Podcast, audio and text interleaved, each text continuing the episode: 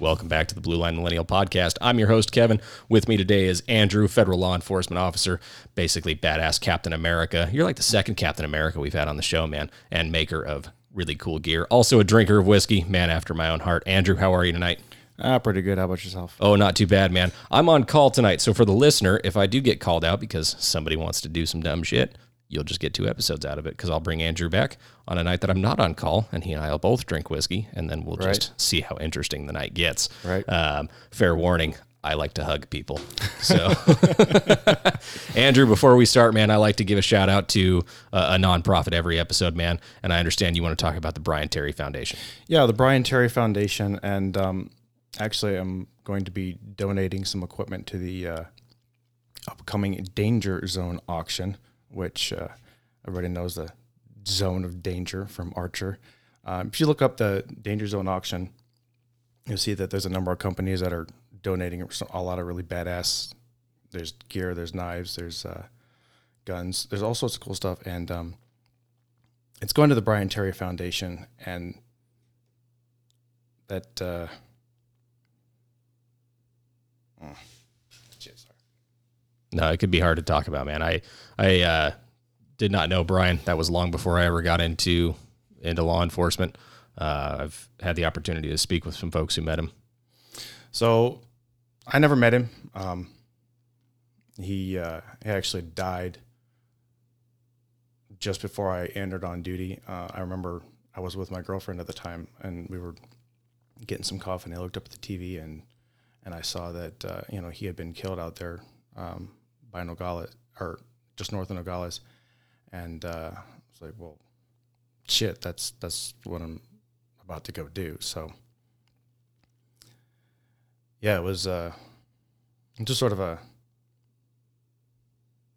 like it really brought it home, like the reality, like you know, this is this is not a game. You're about to undertake something, Right. You know, real serious. Where you know sometimes they play for keeps. So Yeah, there's uh there's there's something to uh to be said for making sure that we we live up to the legacy that Brian left and every every you know fallen law enforcement officer. Uh, there's three three guys that I've gotten to talk to. Uh, two of them were in the academy, and one of them was in uh, uh, a college class prior to me going in, and and with the stories that that they'd had of the injuries that they'd sustained and the loss that they had seen. Um, I think it's a very important if you're going to go into this career of law enforcement, you need to know what the fuck is up. Like you, you, Right. you've got to know what you're getting into and what you're getting your family into. Mm-hmm. Um, and like you said, this this isn't a game, man. It's not it's not cops and robbers anymore. Um, there's a uh, I can't remember the name of the the Facebook page, but they've got a really good hashtag that uh, Mayberry is a myth. Uh, the rule badge. that's it. Yeah, the, rural, rural badge, badge, on Facebook. Yeah, yeah, and and uh, and that that is extremely true. Those of you going into small agencies don't don't think that because you know you were the high school football star and now you're the deputy of the town that everybody in that town's going to be cool with you. Like it, these these streets will change. The no matter if if you patrol, you know, out in the desert, if you patrol up in the forests as a, a game warden, or you're out, you know, a, a county or on a highway or whatever the case may be, uh, you gotta you gotta understand what you're getting yourself into, and and uh, and this is real. And try and find somebody. I always say reach out to you know reach out to somebody you trust. If you don't know anybody in law enforcement, send send me a message. Um, we'll get Andrew's social media up for everybody. You can probably send him a message as well. But it's important to to get somebody who's not going to bullshit you about what you're getting into. Yeah. Yeah. So on that on that note of uh, rural law enforcement, I will I'm not going to identify the the agency that I work with exactly, um, but I will go so far as to say that uh, bread and butter is interdiction of persons and or illicit substances in rural, very remote areas. So that's uh, it, it's a unique environment. You know, I've listened to a couple of your podcasts uh, where you're talking about, you know, you're like you're upset if your backup's two minutes away. right. Like I, I wish, I wish, you know. So Yeah, I've had, uh, we've got a a patrol sergeant who had started out on a, uh, with a, a local uh, reservation uh, police department, and he always he, he even though he's worked for our agency for uh, better part of twenty years, he always laughs when we're sitting there like, you know, hey, yeah, we'll take a backup officer. And then 30 seconds later, so, hey, where's my backup officer at? And he's like, you have no idea what life is actually like when you're backup officer. You're one of five officers. Like your back, my backup officer's still in muster, so yeah, yeah. My my backup officer hasn't actually woken up yet. Right. So yeah, a buddy of mine was telling me I think Show Low up north has maybe three officers on at any given time, and if somebody's on vacation and somebody's out sick, it's you. Mm-hmm. Like, oh yeah. I kudos kudos to you. Uh, and kudos to uh, to everybody who works in those rural areas because I gotta I gotta hand it to you. Like I make a traffic stop and I've got nine units with me. Right. Like it's it's just a different, a completely different world, man. Um, well, it, for those of you listening, do check out the Brian Terry Foundation. Uh, it is near and dear to the hearts of law enforcement officers, uh, definitely within the state of Arizona. Uh, uh, but and I'm not to dive into the politics and the right wrong of it, but certainly officers who work in border states, I think all know the name of Brian Terry, especially officers who have to work closer to the border and are more uh, more prone to to some of the violence that occurs down there. It does happen. Don't you know? Don't let the the jackasses sitting in some news studio in New York City tell you what does and does not happen on our border. Plain and simple. If you never fucking seen it, don't talk about it. Like I was I was in a doctor's office today and I would never imagine to tell that guy right. how to do his job. So let's all just respect that maybe we each know what we're talking about to a certain extent. I'm not going to tell an airline pilot how to fly. Just don't tell me what's up with uh, with with what we see uh, in our line of work. Uh, Andrew, if you could have a drink with anybody, who would it be, and what are you drinking? So I would have to make uh, I would have to make it two people, and um, that would be my great uncle George Elmer Larkin, and uh, my dad's dad, my grandpa. Um, and of course, they're they're both Kentucky boys, so we would sip on bourbon, probably sitting on Papa's back porch, and uh, I never met my great uncle George, but he was the engineer gunner on plane number ten of the Doolittle raid. Holy shit, that's quite a fucking legacy in and of itself, right. right there. Um, unfortunately, he was killed shortly thereafter in a, in a B 25 crash in India. So, like I said, I never got a chance to meet him, never got a chance to talk to him, hear him tell the story. And um, I would ask him, like, I would ask him, of course, what happened that day. But, you know, I've, I've, I've done my research into the Doolittle raid, and um, his plane, plane number 10, was uh, intercepted while they were over Japan. Uh, the sources vary as far as you know whether or not they actually splashed a fighter, or two fighters, or no fighters. Um, and I managed to dig up his journal online. It's like archived online, and uh, I was reading through it, and he was talking about how when the interceptors came in, like I said, he was an engineer gunner. Uh, he was up in the ball turret, and uh, his uh, the pilot opened it up, dove for the deck to just to get away from him, and he was talking about how uh, that caused the, the the belt ammo to like rise out of the can, and get tangled or whatever. So he wasn't able to immediately shoot. And then in his journal, he says, uh, "Well, I got the gun back operational and used it." Like, what do you what do you mean used it? Like, True did- to form of the greatest generation. Like, oh, exactly we uh, yeah, I I uh, walked across a beach today. The summary of the Normandy landings. right, exactly. like, and I used it. Like, well, tell me about that, you know? And um, like to that point, I would then turn to my grandpa and be like, "So, what's up with these two bronze stars that nobody knew about?" right. At my grandfather's funeral, all of us found out that he fa- he had two bronze stars from a service in North Africa and Italy. Um, I guess his brother knew and provided that information for the obituary, but nobody in the family knows the story. You know, um, growing up as he grew older, and uh, I kind of realized that my time was limited with him. I would ask him like, "Hey, Papa, you know, tell us some stories." And getting like short little one-liners, Yeah, you know, like yeah. he, you know, and, and both of them obviously didn't make a big deal. It was just something they went and did. You know, they they saved the world and then just went back to their lives. And uh, I would I would love the opportunity to to get those stories because now they're lost forever. Yeah, yeah. That's that's something that uh, uh, I, I that resonates with me a lot, man. Um, those of you who don't know about the Doolittle raid, I can't. Did they take? I can't remember if they took it off from the Wasp or the Hornet. The Hornet. The Hornet. Okay. Um, but you've got uh, a whole bunch of Army bombers somewhere they have no business being, which is on the flight deck of an aircraft carrier.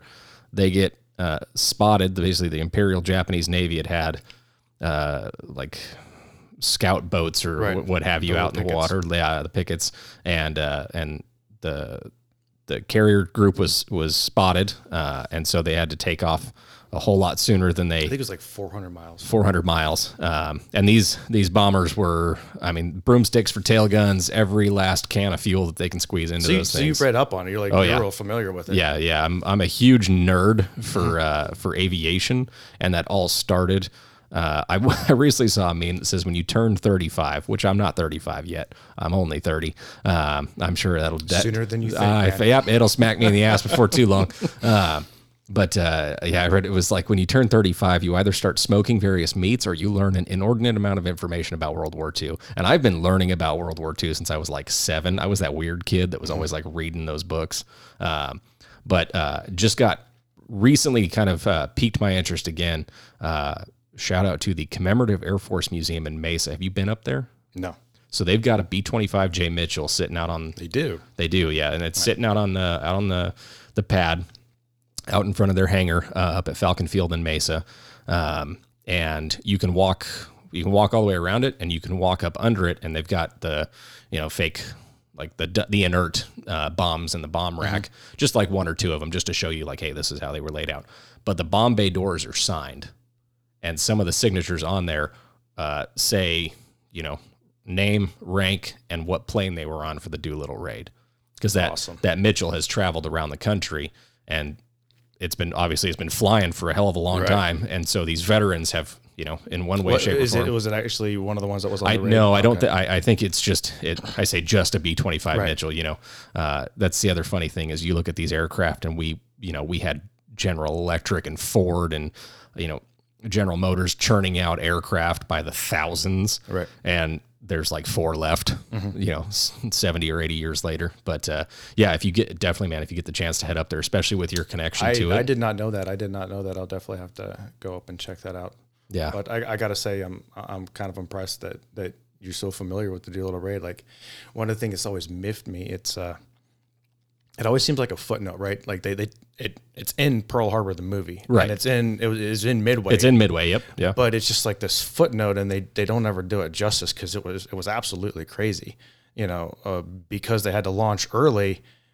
None of them ever made it to their landing zone. They all had a ditch over the China Sea, and you know they just went ahead and did it anyway. Like guys, we don't we don't have enough gas to bomb Japan and then fly onto China, but you know we're just gonna power through. Yeah, and every, and it was again. I mean, it was an all volunteer. Like even up to that moment, like right before you get into the plane, like, hey guys, we're not gonna make it back to this one. And everybody was like, yeah, fuck it, sounds good. Let's just go do this. it was it was such a uh, um, that while the the true like strategic damage was minimal, um, the uh, well, I, yeah, at the, idea that- the that you- idea that it yeah. occurred, right? The the morale boost or the mor- and or you know tanking the morale of it, nobody had attacked the Japanese homeland in centuries, Correct. um, and, and, they thought it was impossible. Like there Right. was, there was like a superstition that it was impossible, and they ended up like re- redeploying more forces closer to home, which ultimately contributed to victories in the Pacific later on. Yeah, yeah. You look at the you look at World War II as a whole, um, and I think you know I don't want to say especially in the Pacific. I'm drawn to the European theater because that's where my grandfather served um, with, as a member of the British Army. Um, but you look at at just World War II in general, how many times we should have lost. It, it's like a series of very very lucky occurrences that led us to well, where we are today Yeah. uh, with you know with uh, the Allies having had victory uh, in World War II. Uh, I'm going to need to start a whole nother podcast about World War II, man. just it'll just be you and me just sitting here sipping bourbon, talking about all the weird things that occurred in World War II. Um, yeah, no, we could dive down that. Certainly, um, those. If you're listening to this, if you have the opportunity to to meet some of these veterans, they are so few and far between now. Uh, time, time, uh, you know, time is a very cruel mistress. Um, it, it it gives and it takes away, Right. uh, and it does it really without giving a shit. Um, I was lucky enough to uh, meet a B 17 pilot down at um, uh, down in Tucson at the Pima Air and Space Museum. Uh, and he's just just you know little old 90 some odd year old guy standing in front of this B 17 and dude, I felt like a kid again. Like I was ready to just sit cross-legged on the floor and just just let him regale me uh, with with his uh, with his tales. My buddy Brent actually had uh, we had his oldest daughter with us, uh, and she's like nine or ten. I'm gonna get a text message from Brent as soon as this airs, and he's gonna be like, "You dumbass." Um, but he, I was extremely uh, proud and impressed by him because he was told his daughter like, "Hey, you need to go up and thank this man." Like he, that you're at, especially at your age, you're not going to have the opportunity to sit and talk to these people. Um, like my grandmother survived the bombing of London. Um, I never got to meet my grandfather, uh, but but similar to you know the snippets that you get, right? Those are the same snippets my dad got. That you know, hey hey pop, what'd you do in the war? And my grandfather would tell my dad like, uh, I was a Bren machine gunner, and I was in North Africa and Sicily. Uh, yeah, and that was the end of it Right. like just and even the family members that I have back in England that that are older, even they don't know a whole hell of a lot about about that service. Um, uh, I, I would imagine, you know, my grandmother maybe knows a little bit more, but uh, she's 95. Every, when I have the opportunity to talk to her and she's in a care home now, like I, I sit and I listen, right? Because you, you have to really appreciate the opportunity that you have, uh, have before you. So get out there, talk to your veterans, talk to the people who were there, um, and just truly appreciate what they did for us. And it's, you know, not just certainly not just World War II, the Vietnam generation. God only knows, you know, what they experienced when they came home and and the, you know, complete and utter hatred that they had to experience on return from Vietnam. Um, and and I'm happy to see now that you know you see a guy with a Vietnam veteran hat on, and people are walking up to him and saying thank you, and and better late than never, I guess. But definitely take the opportunities that you have, take the time and sit and talk with these folks, and and just get a get a taste for what what it was like for them. Um, we we dove off on a tangent, and I Right. I loved that every second of it, man. By all means, yeah. well, we here can- I, I like I'm, I'm thinking like I'm, I'm sitting like two or three more comments that. Well, Send it. well, okay. So, so the first one I was going to ask you. You mentioned the B seventeen pilot. I'm like, oh man, like I, I cannot wait for that Steven Spielberg show to drop. There, I don't, I don't know if it's still in like uh, production limbo or whatever, but they've renamed it. Because it's no longer the Mighty Eight. It's, no longer the, it's it's I can't even remember what the hell it's called now. Uh, but it's no longer the Mighty Eight. It's uh uh it's in the same vein. It's the same. I mean, it's Playtone Productions. It's Steven Spielberg and it's Tom Hanks. which you know they're going to do. They're, they're, to do it justice. and they're going to do it justice. It's it's in the same vein as Band of Brothers in the Pacific. Mm-hmm. Uh, and if you go back to 1998 with From the Earth to the Moon, if you're interested in the Apollo program, that's an excellent series.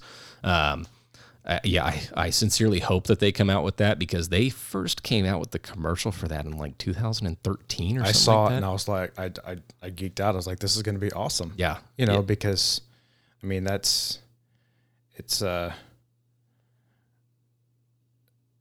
it's kind of mind blowing to think about how how even physically difficult it was to do what they did because you know they didn't have pressurized cockpits. They were just they're freezing their balls off. Mm-hmm. You know, they're just getting rounds through the plane or whatever, and um, like it, it just.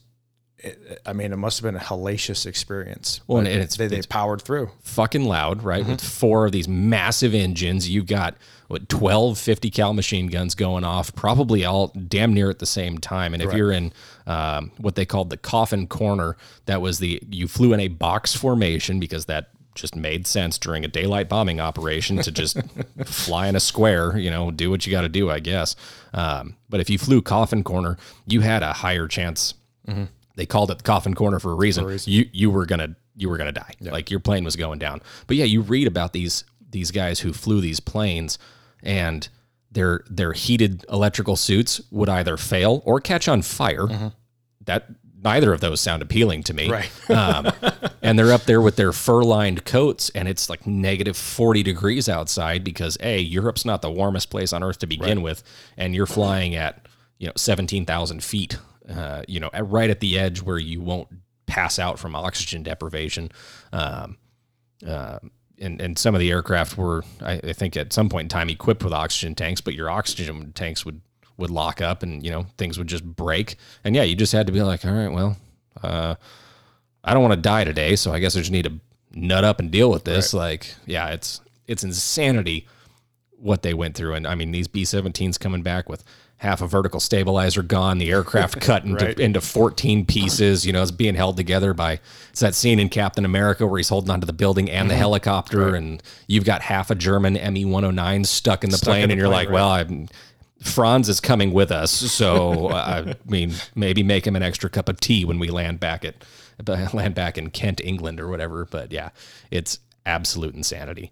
Uh, the more you learn about it, the more you just shake your head. And I, I'm currently working my way uh, for about the past six months or so, learning about the long range desert group, um, which, given what you do, you may find fairly intriguing. It's like hey here's an idea guys all this all this desert that's never been charted before because people die Right. we're going to take some dodge pickup trucks we're going to outfit them with brand new better radiators and a bunch of machine guns and then we're going to help the sas to raid airfields and we're going to do this without any support whatsoever um, Now that to me sounds like a party, but you're like, that's actually just that's a Wednesday. Like we, at least I mean I have air conditioning most of the time, Right. but and four wheel drive, whereas these guys are you know getting stuck in soft sand and.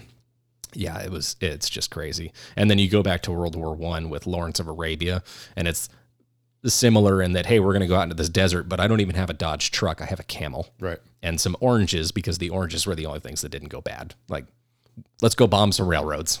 Like, oh, and these people, I don't speak the same language as them, but we're going to make it work one way or another. so, yeah.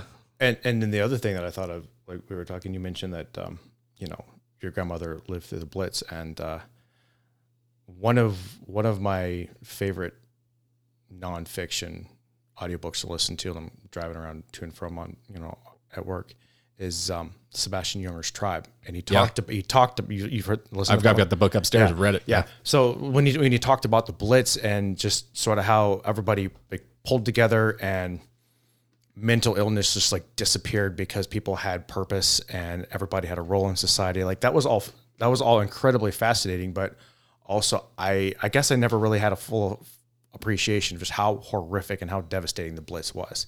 It just blew me away when I started to do more research and after you know hearing him talk about you know like all of metropolitan London having to live in in the subway tunnels Yep. for d- days, weeks, months, you know. Um, but yeah, so let's uh, put a pin in those. We can come back and Well, yeah, I mean, all you- that. So and- move on, move on to the the, the, the, law, the law enforcement part of the podcast. Yeah, no, but it's. I mean, it's. Uh, it is crazy to think about. Like, you know, hey, these these. If you've never been to London, these underground tunnels are sometimes a couple hundred feet below the surface, and you know sometimes. 30 or 40 feet. I mean, when they initially did them cut and cover, it was, hey, we're going to evict all these people. We're going to knock their houses down. We're going to dig a trench, stick a tunnel in there, and then cover the trench back up. But they got deeper and deeper. And that was the only safe place for all of metropolitan London. You look at how expansive of a city that is. Um, that was the only safe place for them to get to. My my family generally all lived. Uh, I mean, we're we're all from Kent, which is sort of southeast of London. Um, but they had to dig bomb shelters into their yards, Right. And that was just like, well, well, mm, move the potato garden over there, and uh, and uh, you know we'll just have to hopefully not die here. My grandmother, um, she I, she got me a book. Um, called I think it's called Kent at War and it's mostly pictures, uh, which was good because I think I was like 13 when she gave it to me. Um, but in that book, there's their uh, like their their version of EOD or explosive ordnance disposal, uh, like taking away a German bomb, and she circled her fucking house. Right. It's in this image right next to this German, you know, like 500 pound or whatever bomb. Like, well, I almost didn't exist. Like Exactly. that's that's, that's insanity. Yeah. Um, yeah, no, we yeah, dude, we, we can we can go on that all day. Go down the rabbit hole, right? We can go down the absolute rabbit hole with that. Um, uh, to as you said, to maybe steer back towards the uh, the law enforcement. Um, uh, what was it that drove you into this wild, woolly, and crazy career? So, kind of kind of ironic for the the, the field that I ended up in. Like all, even through the first couple of years of college, I, I actually thought I was going to go into seminary. Okay, Um, I was I was getting a philosophy degree. I actually ended up getting my my bachelor's degree in philosophy, but um, partway through, I realized that that wasn't my calling, and um, I was, was kind of scrambling. I'm like, I need to come up with a, you know, like a, a life plan, a career here. And I've got, you know, two years left in college, you know, so at that point, I'd always kind of, kind of had a lifelong interest in um, the military and the, the kicking ass, taking names, that kind of thing. Um, so I, I had done some research into the military, but uh, and looked at OCS and different things like that. But with with that sort of life change, I realized like, well, I eventually want to have a family, and uh, I didn't necessarily want the military, like the career military life for my family, you know, picking up and moving or whatever. So at the same time, I'm like, well, I definitely consider law enforcement, but um, man, I don't, don't want to do paperwork. I don't want to do, I don't want to do, I don't, I don't want to do domestics. Like I really don't. Um, so I was like, well, let, let, let, me start Googling around, um, searching around, see if there's, there's something in between, you know? Um, and I think at one point I, I Googled paramilitary organization or paramilitary law enforcement or whatever. And then my agency came up. I'm like, oh yeah, let me, you know, started uh, looking into that, and um, it ended up working out. But uh, I literally put all my eggs in that basket. Just, um, I did not apply anywhere else. Um, so it was a long process. Uh, it still is. Um, for me, it took two years. Some some of my classmates through the academy it was it was shorter, but you know it's a long process to get on to work for Uncle Sam. And um, I went and you know I just did odd jobs in between college and the time I EOD'd. Um, I worked on a farm. I worked at Chipotle. I can still make. Oh hell yeah! I can still make. I, I still have the guac re- uh, recipe memorized. Good um, man. Good man. But um, we're, you and I are going to be good friends, man. Yeah, I exactly. do. I spend uh, maybe a little bit too much time at Chipotle. So. Well, down where down where I work, like if you want to find someone in a uniform, you go to the Chipotle, man. Like there's there's there's always somebody. I swear, I think that's that's there's like a long standing. Uh, I think the safest restaurants to eat at are probably Chipotle's, and then if you're on the West Coast, In and Out. I feel like you walk into an In and Out, you're always going to see a uniform in an yeah. In and Out. Well, and you know, sad to say, I think the popularity for both of those is you can see the food being made. Yes, like you know that no, you know, you're not getting any, yep. you know, special sauce, or you don't have to ask them to hold the spit. You don't have to do the uh, yeah. You don't have to do that. Hey, spit. this looked like spit to you. yeah, right. Um, so yeah, I did that. Uh, you know, bounced around between jobs. Like I'm, you know, I mean, I'm in the back cutting peppers and onions. I'm like, come on, man, let's let, let's go. Let's get this. Let's get this background done. Let's get the you know, let's go. Finally, it came through, and um, I just uh, I stuck with it. You know, I mean, every now and then I kind of get the, the, the roving eye mm-hmm. looking around, and um, but at the core of it, I get paid damn good money to play hide and seek in the desert. Um, and what more could you want, right? Kid I mean, at heart, man. You know, and kind of kind of did that thing where I didn't want to didn't want to do paperwork. You know, I mean, we still end up doing paperwork too, but uh, you know, the, the job is fairly straightforward at its core. Of course, when I was applying, I thought, well, you know, okay, it's uh, it seems like a fairly straightforward mission. How political could it be? you know, fast forward ten years, it's like, geez. But um, like this, that comment didn't age well. yeah, exactly, exactly.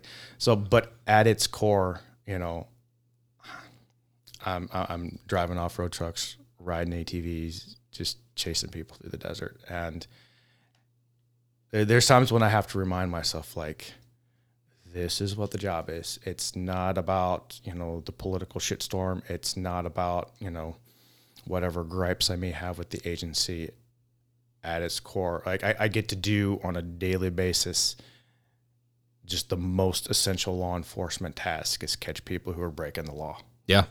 Yeah. I mean, when you, when you shake it down to its core, people break laws, yeah, we stop them. Yeah, that is that's it. Uh, I am I am uh, learning uh, about the paperwork uh, again. Hashtag detective life. I printed off a report to send to another agency, and it was 88 pages long. and that didn't include any search warrants. That was just narrative text. Yeah. I have never written a paper that long in my life to include college. So, right. You know, you're not in uh, in your CRJ 100 class writing an 88 page paper on, uh, you know, Peelian principles or anything like that. Uh, you, you'd said that uh, you were going through uh, a seminary initially. How has um, I, I mean, tell, tell me more about that. So I, I had actually started with the seminary. Um, I was, uh, I'm Catholic, and to, to go through the the whole thing, it's it's eight years. You got to do uh, four years to get your bachelor's, and then like the, the seminary portion was like another four years. Um, and I was just working through, and like that's what I thought I had done, so or what I was going to do so I ended up not really uh, losing any time there because I still got my bachelor's out of it. And, you know, a lot of people will, you know, talk shit about a liberal arts degree, but I went to, I went to a, a, a very good classical liberal arts college. And um, I learned a lot of things that, that still benefit me to today, just in terms of, um, well, one of, one of the things I learned how to write, I learned how to write real well. Um, so and my reports may not be 88 pages, but I don't like my reports yeah. being 88 pages. Just let's just get that one out of the way. It's just not, not something that can be helped. yeah, I can, you know, I, I, can put together a pretty decent report and, you know, not, not really get a kickback. Um, but, uh, you know, some of the other things are just, um, you know, life principles. And uh, I liken it to the, the, the philosophical background that I got. I liken it to being like a, general, well-rounded athlete you know. So the the so, someone with this sort of background, they they kind of learn to think cr- critically and to, to to really seek understanding, right? That um, that wisdom as opposed to just like the technical knowledge, the science, and um, that's really enabled me to to be a quick learner, and I can go and pick up a lot of different specialized information, internalize it, and, and absorb it, and then use it on the job. So that's that's actually been incredibly helpful. Well, yeah, I mean, critical to to be able to, like you said, internalizing information. It's one thing you okay. I, I see this. Oh, okay, then it's gone. Mm-hmm. But to say, okay, I see this. I see that car has, you know, one one hubcap missing and a dent on the left door, and then holy shit, the next day here's a, an ATL or an attempt to locate for a uh, I don't know a, robbery suspect and like uh, oh hey like I saw that or even to be able to have a conversation with somebody maybe one of your frequent flyers as you I don't know about where you are but where I you know where I'm at in the city like you know you start to know just know addresses but because you've been able to internalize information you know what what's worked in the past what hasn't right. worked in the past and you know how to better navigate those waters that you're about mm-hmm. to to you know tread through basically yeah and one of the one of the classes i took was um, you know sort of a, the philosophy of psychology and uh, one of the benefits that's actually been incredibly beneficial because it just gives you like a very fun or very rudimentary understanding and just how people tick you know and then you, you start to have a conversation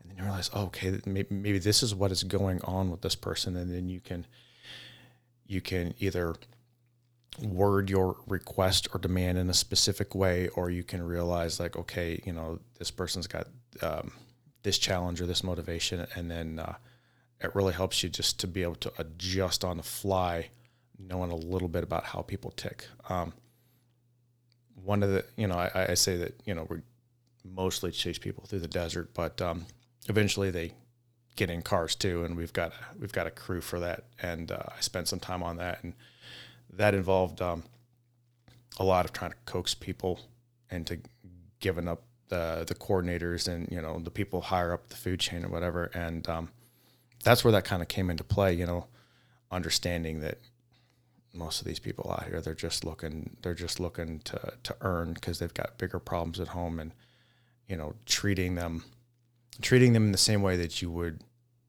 treat the guy three levels above isn't necessarily going to be productive. And you just sort of understand what's going on by the way that they're talking the way they're acting. And uh, yeah that's been really beneficial. Yeah, absolutely. I mean, when when you're out there and you're contacting, you know, whomever it may be, listen to what they're saying. Um, a because you you want that information, but you want to know about them as well because, as you've said, that's going to help you maybe shift your course a little bit, right? To to be able to better communicate with that person and figure out, like again, you you hit the nail on the head. What's what's their motivation? What's their draw? You know, if you got somebody, again, to take it back into like city cop life, or I mean, anybody with a Walmart in their precinct uh, or district, or however your you know your beat, however your police uh, agency is is divided, um, you get somebody stealing baby formula. Mm-hmm. Okay, are they stealing it to then go and resell it so that they can recoup the benefits of that, or are they stealing it because it's a dad who's desperate who doesn't have like in his mind he has nothing else that he can right. do. Um, are you going to interact with those people the exact same way? Hell, you know, yeah. hell no. Like, like you're, you know, you you can, you may not be able to. I, I'm going to get on my my pedestal for a minute.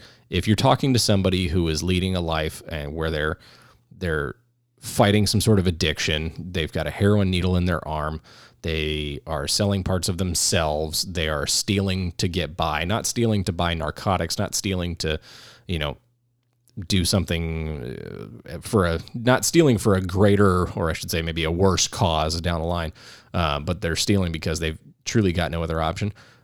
Unless you've been there, don't tell that person, "Oh, I understand," because right you don't. That was a lesson that I learned early on. I, I honestly don't know who taught me that. I can't remember uh, whoever it was. I would say they're fairly wise human beings, but you can try to empathize mm-hmm. with those people. But if you just, uh, it's that saying, right? You walk around like a hammer and everything's a nail. Correct. But you've really, especially in our job, you've got to be the entire toolbox. Mm-hmm.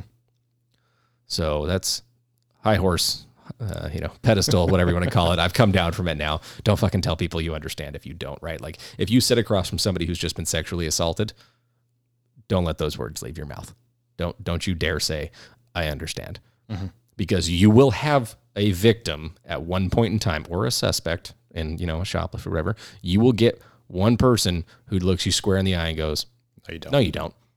And what are you going to say at that? But you're going to look like the biggest jackass on the planet. Right. So that's that's my little spiel for those of you already in law enforcement, for those of you going into law enforcement. Hell, if you're in sales, uh, whatever the case may be, I'm not the next Jocko with Echelon front or anything like that, but uh, that's my little my little free lesson. There's your free college class for the day, uh, dear listeners. Um, so you you ultimately decide uh, to to get into law enforcement. Um, with uh, you know you got that different family life uh, dynamic than maybe mm-hmm. you would in the military than certainly than you would in the military. Um, that's something that that i can again i can resonate with. That was i feel like a lot of people uh, in law enforcement at one point in time were probably leaning towards hey maybe i'll go into the military.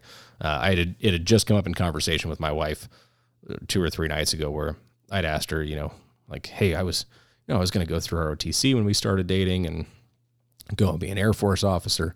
And uh, I do, I appreciate a lot of things about my wife. One of them is that she and I can talk and be honest with each other. And she looked at me and, and we both kind of agreed, like, would we even be here right now? Would I have my son? Like, would I be in, right. you know, this, this dream, beautiful house in this nice neighborhood? Like, would, would I have these things? Oh, I, I don't know. Mm-hmm. Um, I'm glad that I have them now, ultimately. Um, uh, going into, um, into your career with the family life. Um, do you, looking back on it now, again, I mean, I'd like to talk about no regrets, but I think there's always that little kernel in the back of our minds. Do you think that that, uh, ultimately, I mean, you sit there and you go, hell yeah, I made the right decision. No questions asked. Do you ever consider like what would have happened if, if you had gone to seminary, if you had chose the military? So as far as the question, like you know, if I'd have gone to seminary, once upon a time, you know, years ago, I kind of I kind of thought about that, and I was like, but now, I think I've just become so salty. I cannot even I can't even comprehend myself, you know, like filling that role, being being a man of the cloth, right? Just what? like. Be, so I was baptized Catholic, but I was raised Lutheran. And one thing I appreciated about being Lutheran is that my pastor uh, was married with kids, and I I felt like I I could get on a level with him rather uh, being again I was you know a teenager so he could get on a level with me because I knew that he'd been where I was to at least to some extent right? Like uh, uh, I knew that uh, that he understood and he would always say that uh, the man never cussed uh, a day in his life right? But he would always say that my dad handled all the swearing for him because they lived right next door to us growing up.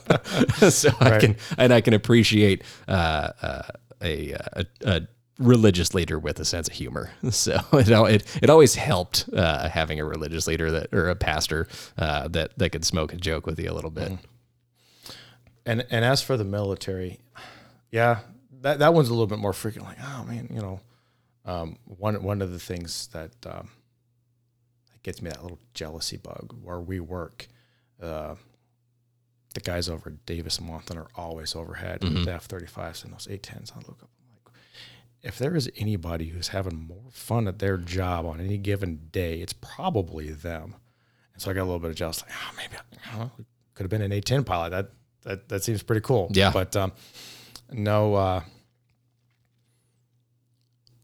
as, as far as far as regrets, I mean, I'm happily married. I got my two little dudes, and I, I can't imagine life without him. And uh, you know, what I I I cannot even come up with what I would trade for that. You know what I mean? Oh, So, absolutely. Yeah. No, I in, in that regard, I absolutely made the right choice. Yeah, yeah, and I, I would for myself I would agree with you. And I I speaking honestly and candidly, I would say that it really I mean until my son came along because I always thought like oh. I'll inconvenience my wife, but she'll be okay. Well, you know, just if something happens in, in law enforcement, like I'll just go join the military and we'll go get stationed in Florida because that's her least favorite state, and that's probably because the humidity. So that's probably where we're going to end up. Uh, but but just in the last, I mean, my kid's uh, almost a year and a half old, man, and just in that last year and a half, again, being being honest about it, like I not not one goddamn thing I would trade. I just I, I can't do it. Like you you sit there and you think, you know, I already to a certain extent feel fairly selfish because I got my dream job, right? I am I am being of service to somebody.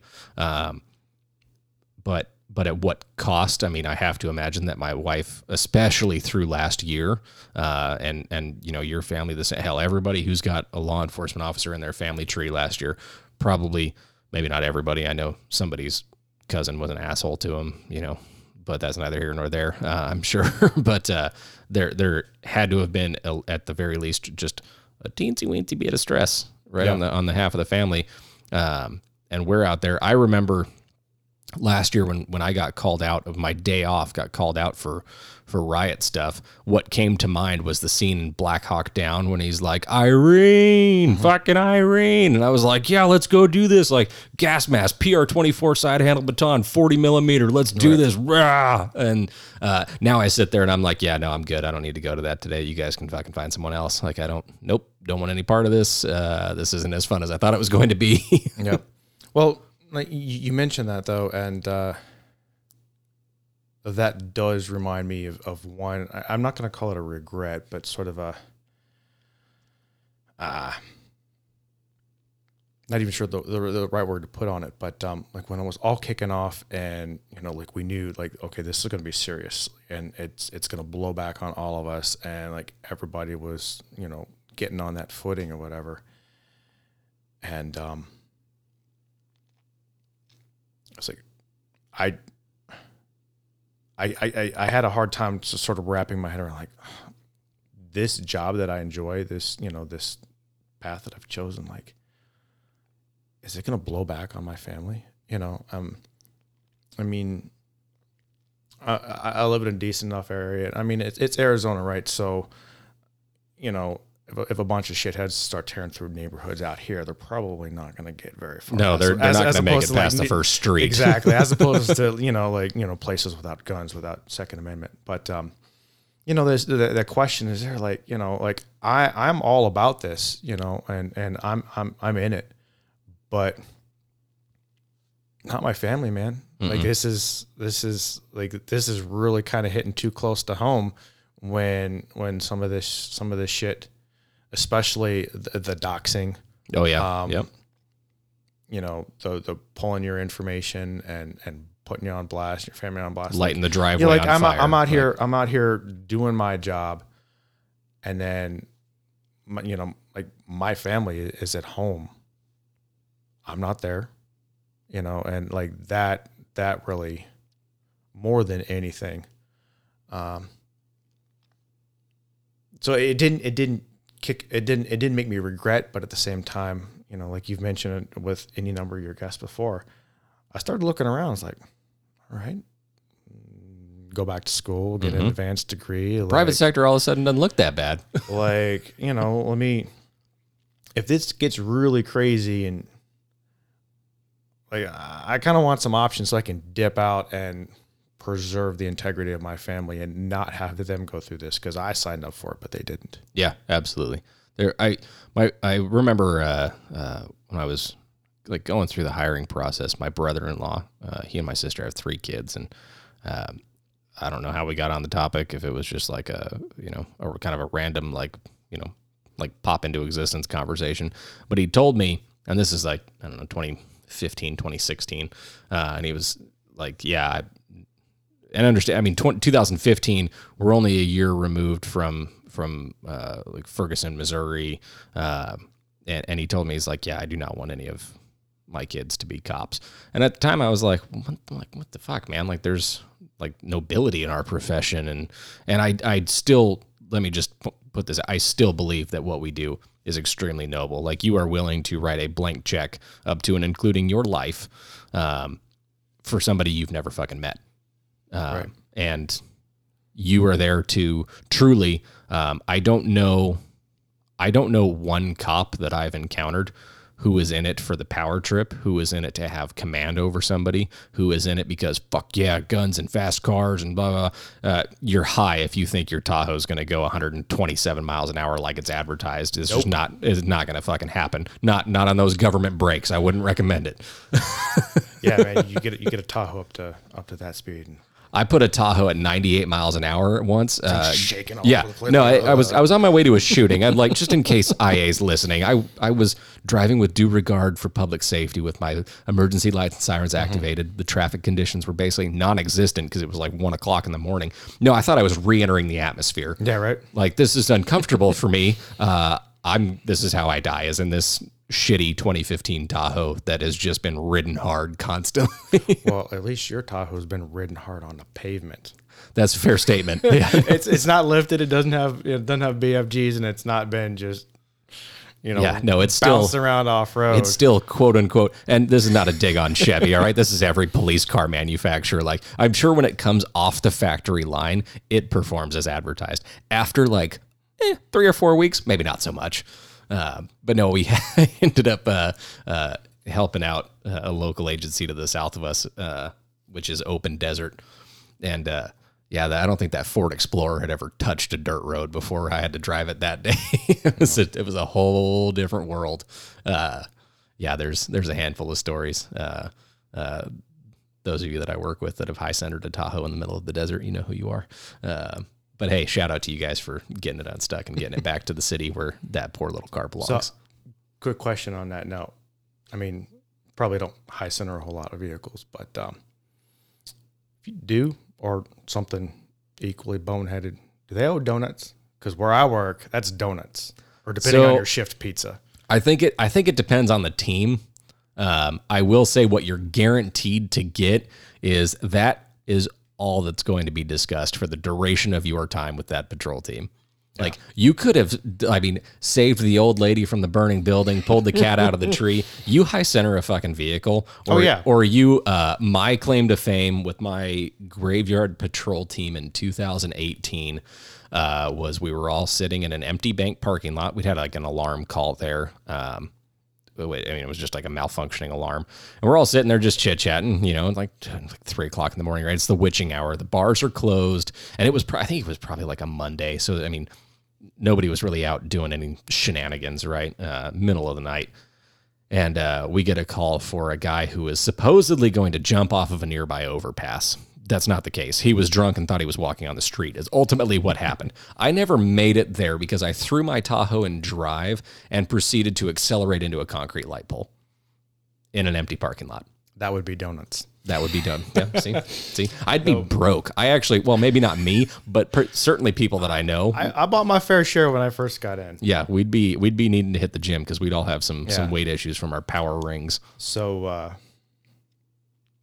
the, the the best one though, the the, the most donut worthy um, that I can think of. Uh, so everybody in Arizona knows that when it rains out here in the summer, it pours, monsoons come through, and um, the these these dry creep edge of the washes they start running, and a lot of places where I work, they're they're just sandy bottoms, and that's something you don't mess with, especially when it's still coming down, man. But um, there was one guy. He was driving a Raptor that day. We once upon a time Fairly capable off Yeah, road right? vehicle. Well, well and, and also like those are kind of nice trucks, right? Well, he decides to go for it, and um, he gets stuck, and Mo- Mother Nature, she don't care. She don't, I mean, she don't give a shit. that thing was buried. Like there's, I think there's actually pictures of it floating around on the internet. That thing was buried. All you could see is a roof. we we've all had we've all had our days, right? We had, one of my FTOs was uh was going to drive, and this is not to shit talk uh this particular FTO, uh, who has still never told me this story directly. Like even when I was like under his wing, I have to get this story from the other FTOs, and he's on his way to like meet with another agency for a warrant handoff or something along those lines. Um, because I've heard, and this is how I I know I need to go to him directly. Um, because it's like he was out looking for somebody without his headlights on to like sneak up on him, or he was going to meet another agency for a warrant handoff and being polite and professional, working in the middle of the night, shut your headlights off when you're going to meet with another police officer. Like you don't want to destroy their night vision. That's a safety issue. Um, uh, and he proceeds to uh, drive without his headlights on, slow speeds, and ends up in a canal, and has to like crawl out like NASCAR style out the window. So yeah, but I don't know that he uh, he bought donuts. Um, yeah, I don't know, man. It's uh, that's funny though. I should start trying to bring that back. Yeah, right. Like, like in, the event that the universe decides that I ever need to be a supervisor, which I don't know, um, but it'll be a requirement. If you do something fucking boneheaded, uh, you get to buy donuts the next day. I did have a supervisor say that uh, if you requested a day off, it was uh, I think it was a, two slices of pizza and a drink. So seemed like a pretty fair trade off, you know. Right. But uh, yeah, no, we've. I'm sure we, we could go on and on about car. I think the favorite one that I've got was the t- not even a police vehicle was a tow truck driver, right? Flatbed tow truck, come take this uh, drunk driver car out of a like uh, you know those medical office complexes. This dude had plowed his like Nissan Versa up a curb through like a hundred yards of grass, plowed through the ad like the you know the sign that like all of the offices are you know. Um, and this tow truck driver decides that he's going to oh and this is the dead of winter which in arizona i mean it is what it is it does rain here on occasion right and it gets damn cold at night uh, tow truck driver decides to put his entire flatbed tow truck on the grass Oops. Yep. And he proceeded then to uh, go through the whole motion, gets this little Nissan Versa up on the bed, and I am add, some more weight. to add some more weight to the back of the truck. Why not? Fuck it. And I am watching his truck just sink. And his supervisor comes out in one of like the Dodge Ram pickups with just the little, uh, like the I think they call them like the scorpions or whatever on the back of it. Um, and this dude is just he's looking at me, and I'm like, I don't, bro. I've been a cop for like 48 seconds. I have no idea what you wanted me to tell this guy, and I'm certainly not a tow truck driver. And uh, uh, kudos to that supervisor with the Dodge. With that Dodge, he pulled that big ass truck and the Nissan Versa out of the grass, um, and they fucked that grass up. It was. I was like, God, I hope they don't run a police report request because they're going to think that I caused this. Right. So, um, throughout your, how long you been doing this job? coming up on ten years. Coming up on ten years. Um, if you had to go back to uh, uh, baby police officer, right when you're shiny, brand new in the academy, do you think there's it? If you had to give like one piece of advice, do you think you have something that you might say to yourself ten years ago? Um, probably would have bought myself just a little bit more time. It was a lesson I I learned quick, um, maybe not quick enough. So if I could tell, you know, day one, uh, shut your mouth and listen. That's a know? good lesson. Just I mean, it's not. It's not even. It, it didn't even necessarily have to be the shut your mouth part, but like really listen. Just just listen, absorb, and and learn everything. You know, listen to uh, from everything. Just how the how the station dynamics are. You know, so you can navigate that all the way down to, you know, you're at a traffic stop with. Uh, a guy who's been doing this for years and years and years. Just listen how he talks to the driver um, just pay attention. Open your eyes, open your ears, pay attention, and learn lessons from everything you see because there are lessons to be had Yeah, from everything you see and hear. absolutely. I, I yeah, I couldn't agree more with that, man. That's a that is a good lesson uh, for those of you newbies going out there. You uh, you boots or rookies or whatever people are calling you nowadays. Uh, I, listen to those words. There's your first lesson right there. You get to you get you get a freebie on that one. Listen. Then when you go to the academy, just keep on listening. And then when you hit the first patrol team, I had an officer tell me once, uh, the academy teaches you uh, like the basics of being a cop. You actually learn how to be a cop when you hit like your first patrol team. It depends on how long you're with that. You know, if you're only with them for like three weeks, you know, but the the first time you're with a team for like a full year and it's you know you've got some senior officers on there that's where you're going to learn kind of the nuts and bolts of the job um, you know you got like i my first time you know first team out of the gate i had a guy who i swear could turn a murder into a civil issue not saying it was right but damn it all to hell if it didn't save me some paperwork every Right. now and then so shout out to that guy uh, who shall remain nameless, uh, although I, I'm pretty sure he is retired, but just in case. Right. Um, uh, so we've we've talked about your career a little bit, um, but how I got uh, I almost said turned on to you, and I haven't known you long enough to say that. Um, maybe next. Maybe next week. I don't know. Who knows? Maybe after a couple glasses of whiskey. but uh, I'm sitting here staring at this really fucking cool double handcuff carrier that you brought me, and thank you for that. Absolutely. Um, what? So I'm, I'm establishing a precedent here. Now, now all your guests have to bring you gifts, right?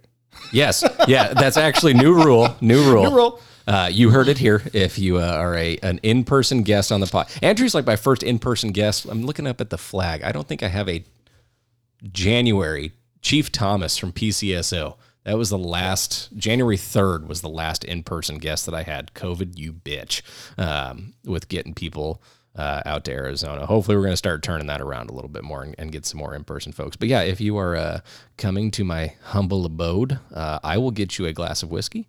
And you come with a gift. I'll even give you more gifts. Uh, Andrew's got like a whole little like a, like a goodie bag here. It's like going to a seven year old birthday party. It's amazing. There's stickers. There, I, I should get some of those like water tattoos, the temporary my ones. Yeah, that always, no matter how long, you, like you press and press and press, and you use the hot water and the whole nine yards. You follow the instructions like to the letter, and then you peel it away, and you only get half the fucking Yeah, tattoo. right. Looks like crap. Ah, man. Um, but uh, I, I I have a sneaking suspicion uh, that I might be able to guess at the why. But what led you down the road of starting to to craft your own equipment? So I've always, I've always had sort of a passion for that. Um, you'd actually have to go all the way back to my teenage years. So it predates law enforcement. predates law enforcement absolutely so growing up like i mentioned before i've always sort of had an interest in like things military or whatever and um, during my teenage years i played airsoft Okay, that's okay. And- There's no shame here. no this is a safe you know, you know, space. like no I, I, i'm f- i'm fully ready to justify it and as a matter of fact i was gonna say like that that contributed like i really enjoyed it i got into it um and uh you know, incidentally, I was I was just listening to like a Marines React video earlier today. Came across my you know YouTube rabbit hole, and like the, the big issue people have with airsoft, and I, I completely agree. As a matter of fact, I at least for now got out of the the sport for the re- people take it way too seriously. It's, it's a game, yeah, you know.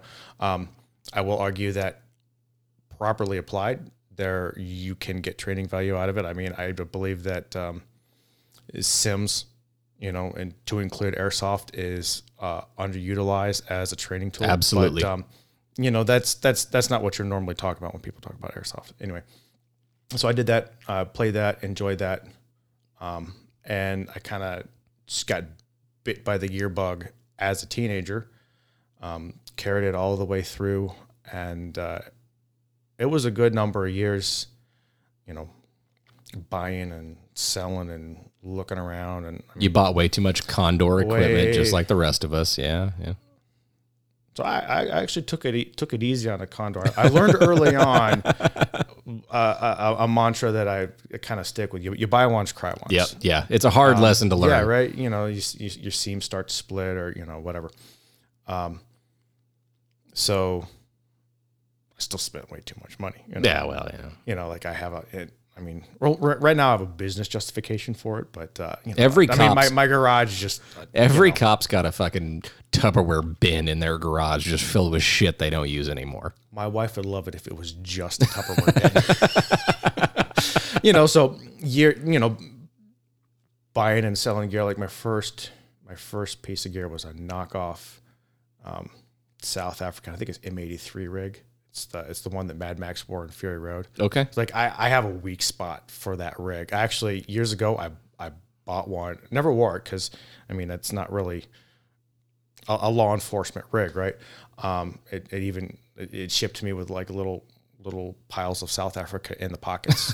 um, and then uh, Murder hornets. That's Yeah. okay. We're gonna fucking murder hornets. um, just all the all the different types of gear I had, and then when I when I got into this job, which is a very unique hybrid of law enforcement and military, because you know the the environment we work in are interdiction uh, oriented mission.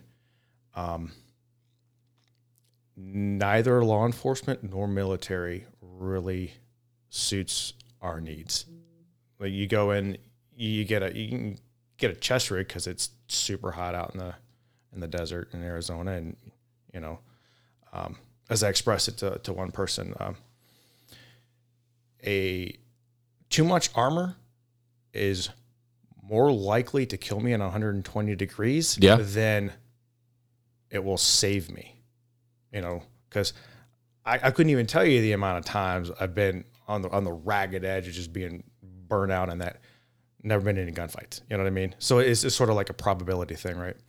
Um, but if you go and you get the military gear that is more oriented for working out in a uh, you know the, the the rough environment like that, just mags all across the front. You know, there's no place for your your taser. There's no place for your cuffs. No place for you know all your little admin stuff. Your you know your notebook, your Miranda card, like you know.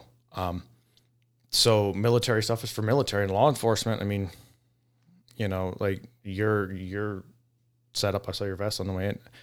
You're not set up to be away from your car in 120 degrees Oh, for no. three hours at a time. no, that is to like clear a building and be done with it. Exactly. So, like, I, I work in this unique, um, gr- uh, in, in between area that um, there's nothing really for, and so that's what ultimately I started. Um, it started by kind of piecemealing stuff together, and then, um, like I took uh, early on in my career, I had a an Eagle active shooter rig, and then I basically cut and spliced the CamelBak onto that. But um, you know, there were shortcomings with that, and I would just, I mean, I've I've gone through so many different iterations, just like straight up gear whore. And then I like, you know what? Let me go ahead and get a sewing machine and just start coming up with some of these solutions myself because there's nothing out there. There's nothing out there that is exactly what I need. So I started, I got a an old school Kenmore from a little lady off of Craigslist. Um, fairly quickly realized that the multiple levels of multiple layers of um, webbing and cordura and stuff that I needed to sew were just going to choke that machine. So at this point, I had already started uh, a page about gear on the job. For a while, it was gear and the job, but then I shifted focus. Besides the fact that um, you know I'm not the the public affairs guy or whatever, there's plenty of other there's plenty of other places to go and find out about the job, and you know I'll just leave that to them. Um, so I shifted into a gear centric focus, and then I realized like if I'm really gonna do this, this machine is not to cut it. So back to Craigslist, and then like seven, eight hundred dollars later, I brought home a console and then just kind of went from there. That good equipment. Uh, I had a conversation. It wasn't even a conversation. It was one of those lessons that you learn. Uh, my gunsmith, Magnum Mike, uh, out in Phoenix off I 17 and Dunlap, I think. You should have him on and he has to bring you something. Oh, hell yeah. Mike, if you're listening. Actually, shit, I dropped off a shotgun like a year and a half ago. You just get that thing over to me and we'll call it even. Um, uh, but no, dude, I, I rib him about the shotgun, but I am excited for the work that he's doing to it. Um, but uh, he's got I've got my grandfather's, my, my mom's dad's old drill press Mm-hmm. in my garage from like, I don't know, like the 1950s, 1960s. Thing runs like a top, right? Like you take care of it, it'll take care of you, and it my kid will probably inherit that 400 pound, Yeah. you know, piece of machinery. Um, the the good equipment is often fairly expensive. Um, it is. It's that buy once, cry once. But again, you take care of it, and it'll take care of you. It uh, so it's interesting. I'm not sure what exactly drove it, but it was, it was actually hard to find. Um, you know, I poured over Craigslist and I could buy a new one. Um, but uh, I, th- I think it is that there's a, there's enough people with a need for like a heavy duty machine to where, you know, people know the value, and a lot of you know there's not a lot of them coming up for sale. So I jumped on it, and um, it's uh, served me well. It's uh, it, it's a beast of a machine. It you know sounds like a machine gun when you're going at it. Um, and that was that was all completely new to me. You know, I uh, I knew some basics. Uh, I took to YouTube. It we live we live in an age where it's it's actually pretty awesome how you can learn almost anything you want to do just by googling and looking at YouTube and you know so learn some basics um, so on and then uh, all my life I've been looking at gear, looking at how it was constructed. Um, and then just sort of went about teaching myself. A lot of a lot of my designs came out of either modifications or just scratch builds for my needs. Um, that's where that cuff pouch came from. Fairly early on, I realized like I am I'm not doing it like I see a lot of other guys and you know they got the two cuffs like right in the smaller back. Like, no, because this this back is going to have to last me for the rest of my life. So I'm not going to sit on those two cuffs. Um, but due to the nature of the job, I, three in, in my opinion, for what I do, three pairs of cuffs is the bare minimum because that allows you to sack up at five guys. And- Okay, and and cuff free- one to the other to the other to the other. daisy Okay, chain them all together and and and frequently we run out of cuffs. So um like well how am i gonna you know how am i gonna store these extra two cuffs if i'm getting off of them you know getting them off my belt? Like our you know law enforcement these days we just keep on getting stuff added to our belts. And um that ends up being a major problem when you have to take that belt around your hip up a mountain. Sure. like it, yeah. it it gets old real fast you know you start you can you can feel you can feel your body having to do extra work because you got all that crap around your hips. So i looked around like there's there's no low profile double cuff pouch out there. Just there is none. There's there's not very many double handcuff pouches out there period. So that is the origin of this. Like you know let me work with this stretchy elastic material and just sew up uh, something to where i can store and access two pairs of cuffs on you know like a, a M4 shingle footprint. Yeah. Yeah, no, it's not going to take up uh, a whole shitload of room, like you said. It. I mean, that is the size of basically a, like an AR mag. Yeah. Uh, and it turns out that I was I was not the only one with that problem, and that that's sort of where what what uh, spurred the business. Right. You know, um, I I really didn't expect that thing to sell like it has. yeah. Um, All it takes is one thing, man. One Yeah. one good idea, right? but um, some of the other uh, some of the other designs, and, and a lot of them are just still bouncing around in my head because it's a good problem to have. But I'm, I'm constantly filling orders, so my my time, my limited time, because I have you know 50 hours a week at work and Right. two toddlers at home, um, is going to to getting products out there I uh, there, there's not a whole there's a not a whole lot of people who also do the EMT component. I'm I'm a collateral duty EMT, and um, you know we end up working in this austere environment, just way out in the middle of the desert doing doing rescues and stuff, and like what you have is what you take with you. So you really have to to optimize that. And I love working off of ATVs. Going back to the ATV in here soon, and working working off of an ATV, you have more more uh, capacity for weight and whatever, but like you still have to optimize that, especially during the heat of, heat of the summer when we've got multiple people who need uh, you know need IVs and like all these fluids or whatever. So that's another thing where I just I just have to create something from scratch to fill that void because there's there's no there's no products out there currently servicing law enforcement EMTs who ride ATVs in harsh environments. Yeah, well, because it's a it's a niche, uh, but it's it's a niche occupied by I would venture to guess uh, at least a, a few hundred you know folks that have probably all run into the same issue. Um, and, and, kudos to somebody uh, like yourself who can identify a problem and then think up a think up a solution. Right. the The whole point to this podcast is this. I was explaining it to somebody the other day. Um, last year when morale was shit and because that like like you know that one time we got called out fuck yeah like black irene let's go fucking do that yeah that was one time and every time after that i was just like really? We're gonna go do this again? And i was so tired of the the reactions and and the you know fuck you cops and your baby killers and this that and the other thing and you're just a white supremacist asshole. I was like i can sit here and i can bitch about it or i can you know talk people's ears off on a microphone, uh, and uh, that is the way that I found a solution to my problem.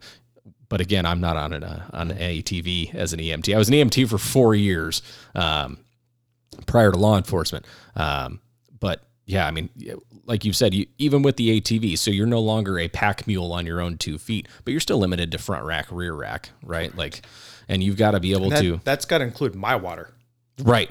You know? Right. And and the ATV itself is only capable of doing so much, right? You can only right. put so much weight on, right? You're not going to hitch up a boat to an ATV, mm-hmm. right? You can only do so much with it. And so it's got to hold you and all of your equipment and you I mean, it's it's badass that that you have the ability to go, okay, I need this this and this and this and I need it attached securely or I need a way to carry it. Okay, now I'm going to go that's my problem. I'm going to go work the problem. Right. And then the the other part of that is um you know, I I don't know what uh, you or most of your listeners have in terms of setup. I don't know if you guys get a lot allowances you can take to LA Police Gear or whatever, but ours is all contract, and a lot of it is so weird. The government used the lowest bidder. That's right? so strange. Right? Um, who who would have thought that? and that was actually sort of the origin of the page back before I started the business. I'm like, you know, I'm a gear whore, and I spent you know all this time and money on figuring out a better way to set myself up to do this job. Like I get asked at the station, like, "Oh, what's that about?" You know, and uh, so I'll, I'll, share that, you know, and um, that that whole thing came from, like I mentioned a few minutes ago, like a senior guy once said to me, is like you're the only one who's going to have to deal with a bad back when you're retired. Like the agency isn't going to have to. So like if if you're saying that you got to think outside the box for your you know your duty belt to to cut down on that you know pinching your sciatic nerve or you know because you're sitting in the vehicle for however long like you do that you know you're the only one who's going to be looking out for your health that way um, so that's that's component of it um, just trying to minimize the wear and tear that this job has on us as well as I like to explain it like this. So you are responsible for increasing your own capability. Like you a, a perfect example is a reload. You can only reload as fast as you can reload, all right? the the best gear, what it's going to do, it's just not going to get in your way. Or the lightest gear, like you can only run as fast as you can run, right? All, we all did our best PT times and PT shorts and tennis shoes. Well, that's not what we wear. Right. So, but but as, as much as we can close that gap with more ergonomic gear, gear that fights you less, gear that drains your gas tank less, like all of that is well worth it to me. Um, I was talking with another agent, and uh, you know, I pointed out like, look, I spend more time in this gear than I do in my bed. You know, like when you think about it that way, you put it into perspective. Like it's definitely worth it, optimizing to to hurt you less, to fight you less, to wear you down less. So, Yeah. Yeah. Well, and, and you know, and likewise, you do your best, uh, your best work in, in on the DT mat in shorts and a t-shirt, right? I mean, how many times do you throw a plate carrier on? You know, that, that setup that I have, uh, I'll post a picture of it up, uh, with this episode, um, so that you guys can see what we're talking about. It's got like a, I, I basically leaving the road and getting away from my vehicle that's got the rifle rack, and I had a just an active shooter bag, and our patrol cars all had plate carriers in them. Um, well, leaving the road, I mean, I, I don't wear a vest day to day. I go days without wearing a vest now, which I'm not complaining. It's pretty fucking nice. Uh, and the air conditioning in my office is also extremely nice. But in the event of an active shooter situation, like I'm still a law enforcement officer, I needed something that I could throw on where I don't have to run up to my locker and then get all my gear out of my locker. So my my plate carrier is set up with my three rifle mags, my because we're only issued a, allotted a certain number of uh, of rounds of ammunition for our rifles. My rifle's got the other magazine. I've got spot for handcuffs, spot for my body camera, um, which was you know we just got new body cameras. We moved away from the the flex, which is the, you know you have the little like parrot on your shoulder, to the body two, which is just the battery pack and camera in one. Um, but just even before the other day, like I had not used it real world. And then I go out to go contact somebody, and that vest is the only one I've got in my car. So I throw it on, walking around like a, I don't know, a, a tactical office jockey in my fucking chinos and my leather shoes and, and, a polo shirt with a plate carrier on, looking like an asshole. But, uh, but you know, even then, I I didn't don't know that I realized like, oh holy shit, like if I have this side plate in with my like conceal holster, I can't fucking draw my gun. right. Like, hmm, there's a there's a lesson I don't want to have to figure out the hard way. Um, you know, and that's that's actually another thing that I had, I had wanted to lear, learning those lessons by buying the wrong thing that gets expensive. Let Oh, me yeah. tell you.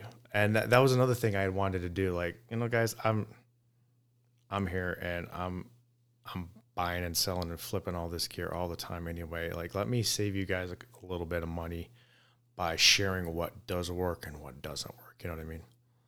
Um, because I've I've been there too. Like, uh, I carry an expanded IFAK um, because because I'm an EMT. I got my basic IFAK, but I plus it up, and that is in a uh, Shaw Concepts raid pouch, a little, little dangler with a, a quick disconnect. And I had that on the uh, the plate carrier that I was wearing when I was on that road crew that I mentioned. We were in plain clothes, unmarked, whatever, and I'd throw on the vest whenever it was party time. Well, there was there was one day when we went to go work a bailout, and I had been in plainclothes mode. I threw that on. I still had my appendix holster in, and I threw that vest. I'm like, oh shit! fuck, my gun, my gun Safari is buried. Yeah, my gun is buried under this, you know, this dangle. Like this is this is a bad idea, you know. So I fixed that with a quickness, but um, yeah, like up until you actually get it out and and, and work with it, like you don't know how it's gonna feel or um, different different bits of gear will interact, or you realize that something something snags all the time. You never really thought it was gonna snag. Um, you guys probably don't do a whole lot of beating the brush, but let me tell you, brush will grab a hold of anything that is not. I believe it, man. I mean, you spend any amount of time, even even hiking, camping, like you go and you go, you know, hike back to a camping spot and you get all your gear on your backpack and you're like, oh, okay, I'm going to duck under this. No, I'm not going to duck under that tree anymore. Like that's not going to work right now. Yeah, Arizona is full of what I like to call asshole plants. I had a had a bunch of my friends out and we went on a camping trip and they're just like remarking how like everything has you know spines, spines and thorns, like, and yeah, Arizona's just full of asshole plants. So to go to to tell a funny uh, self-deprecating story a little bit to go back to airsofting too, uh, myself and three buddies. Uh, and I won't publicly shame them or name them. We used to go out in the middle of the desert in the middle of the night because this made sense to us at like mm-hmm. 16, 17, 18 years old that we're going to go out in the middle of the desert with airsoft guns that quite frankly, I mean, especially now from the law enforcement perspective, like, yeah, they look pretty fucking real. Like some of them are, are you know, metal, steel construction. We've got fucking optics and lights and all sorts of shit. But we would, you know, one person would would run and the other three would chase him. Uh, and we had this girl with us who didn't want to participate. I can't figure out why. That was, you know, so strange. That she, but she just stayed in uh, in my truck. And we're out in the middle of the desert, and we hear this like blood curdling scream. And so we go fucking hauling balls, like all of us running back to this truck with our airsoft guns because we're like, we're going to stop whatever's happening. Um, and I run full force into a saguaro. And for those of you who don't live in Arizona, the saguaros are the ones that look like they're waving at you. And they are all like a hundred thousand years old. Um, and their their uh, thorns are like two to three inches long. Uh, yeah, that was extremely uncomfortable. Turns out the blood curdling scream uh, wasn't her; it was a fucking coyote. So, uh, which again, for those of you not playing the home game, uh, coyotes do scream, especially when there's a pack of them. It sounds super unnerving, and if you've never heard it before, it's an experience to wake up to in the middle of the night. Yeah, it is. or when you're, you know, you're out tracking any number of people who, with unknown intentions, like you're the only one for miles around, and you know, like your your your senses start to you start to pick up on all these sounds and you're getting tuned in because like you, you're in hunter mode, right? Yeah, but, hyper aware. But then all of a sudden, you know, just like they just let loose. You know, like, you know, like I've, I've heard it a hundred times before, but like, they'll still catch you by surprise. Like, oh shit, you know, kind of made my blood run cold there for a second. Yeah, first time I ever heard coyotes screaming was down in Sahuarita on a construction mm-hmm. site. And uh, I was like, "What in the hell?" And some guy was like, "Coyotes, dude." I'm like, "Yeah, no, not." I mean, I may live in Arizona, but we don't see a whole lot of wild coyotes in the middle. I lived in North Phoenix at the mm-hmm. time. Like, we don't see a whole lot of coyotes in North Phoenix, guys. Like, not not where I was. Like in some parts of North Phoenix, sure, but certainly not not in the area that I was at. Uh, say you get a you get a magnifying glass or a, rather a telescope or magic eight ball whatever the fuck you want to use you know five ten years down the road what's the goal with austere TacMed do you do you want to keep moving in with gear? Are you hoping to get into some training uh, to work and and you know expand and teach? So i had actually toyed with the idea of starting up a little training operation on my own um, before going into the gear business and my my my thought there was to target another sort of niche industry. So um, I've had the opportunity to I mean train with some some awesome guys to come out here to Arizona put on classes or whatever and it's absolutely worth it. But that's based on what I do for a living. And then on the other spectrum, there's you know your bare minimum offered at the local gun range to get your, uh, your CCW, but there's there's it seems like there's something in the middle missing for like your everyman. You know, like a little bit more than just you know you're you're safe enough not to be a liability with a gun. You're not going to shoot yourself in the leg, but well shy of you know taking a class with Pat McNamara.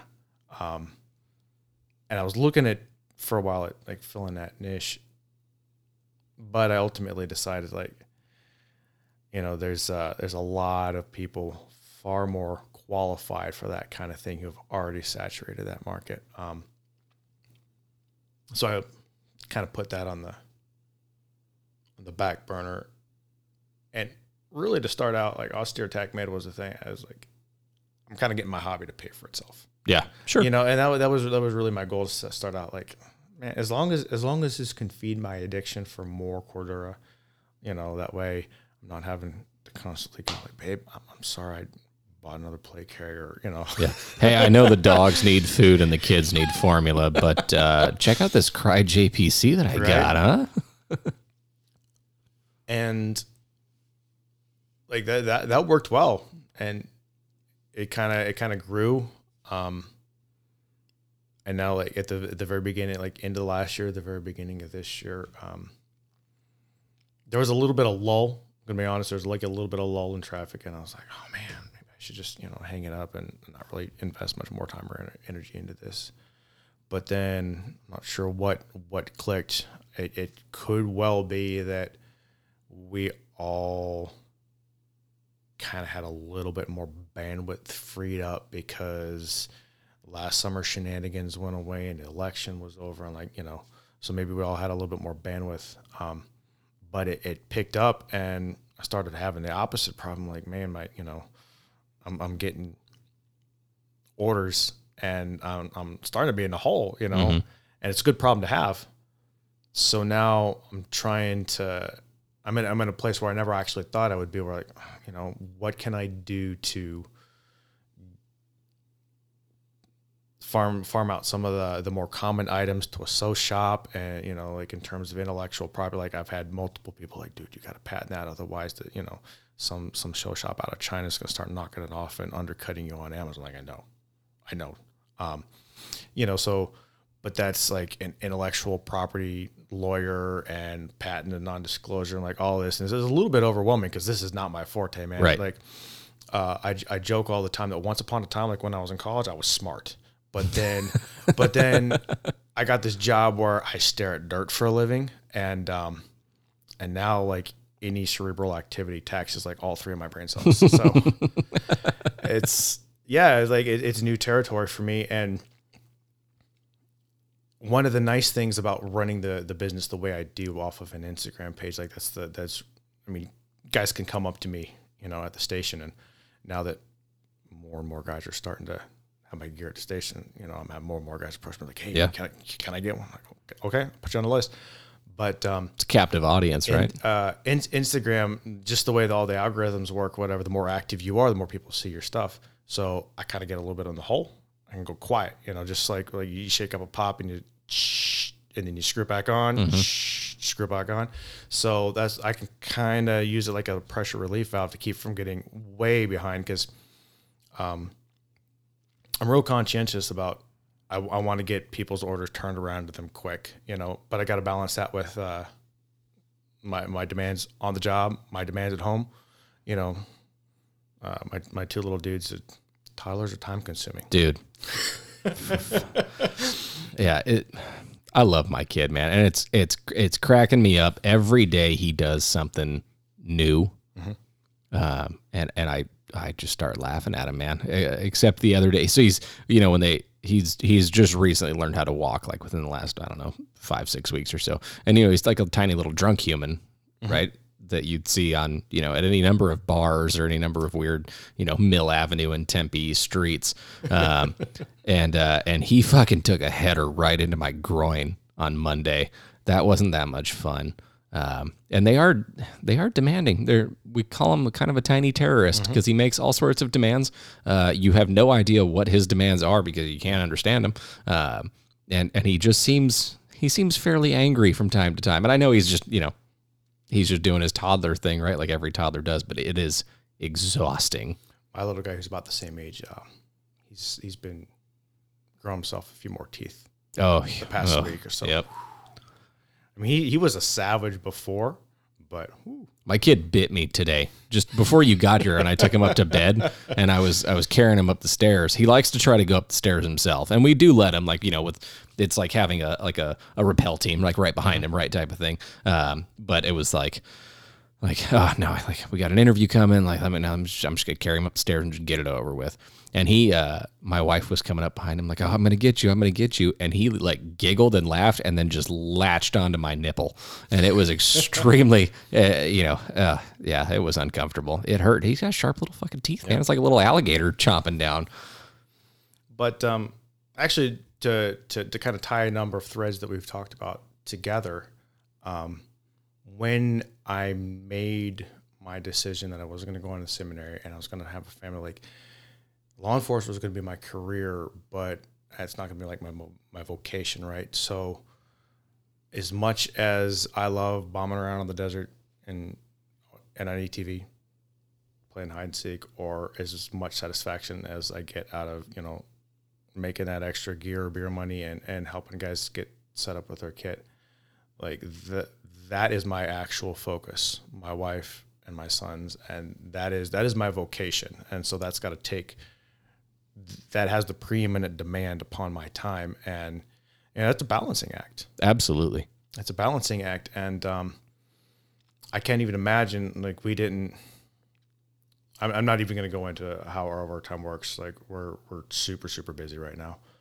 But um, it was nothing like you know all you guys on the streets did last summer with just not like week upon week seven day stretches um, and I can't even imagine, you know, having that that kind of demand on your time and having to play that balancing act and and let's be real, like one of the the, the, the thing that always gets left out, the, the the short end of the stick is always us. Yeah. You know, whether it's it's sleep or downtime or PT or whatever, but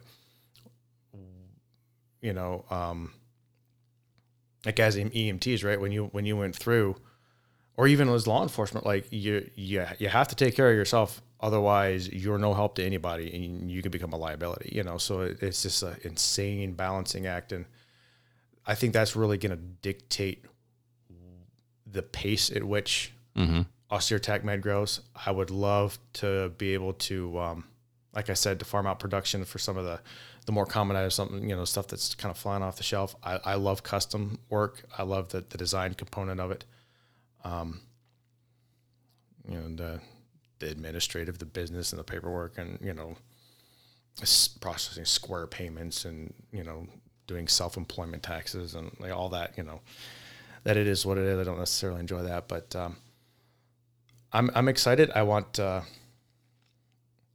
I'm looking into some art for some shirts, and I do want to grow the brand, but I got to be careful to grow it at a pace that is sustainable, that is fair to my customers, while also acknowledging all these demands on my time. Yeah, absolutely. I like the way that you put it, man. That that your your wife and your kids are your vocation. To be honest, I'd never really thought about it like that. When I got into law enforcement, I was very much this like hard line. Like this isn't a job; it's a career. Like you might as well have put me on a like ripped a poster and and turned it into 3D form. And I that that was how I saw myself going into this career.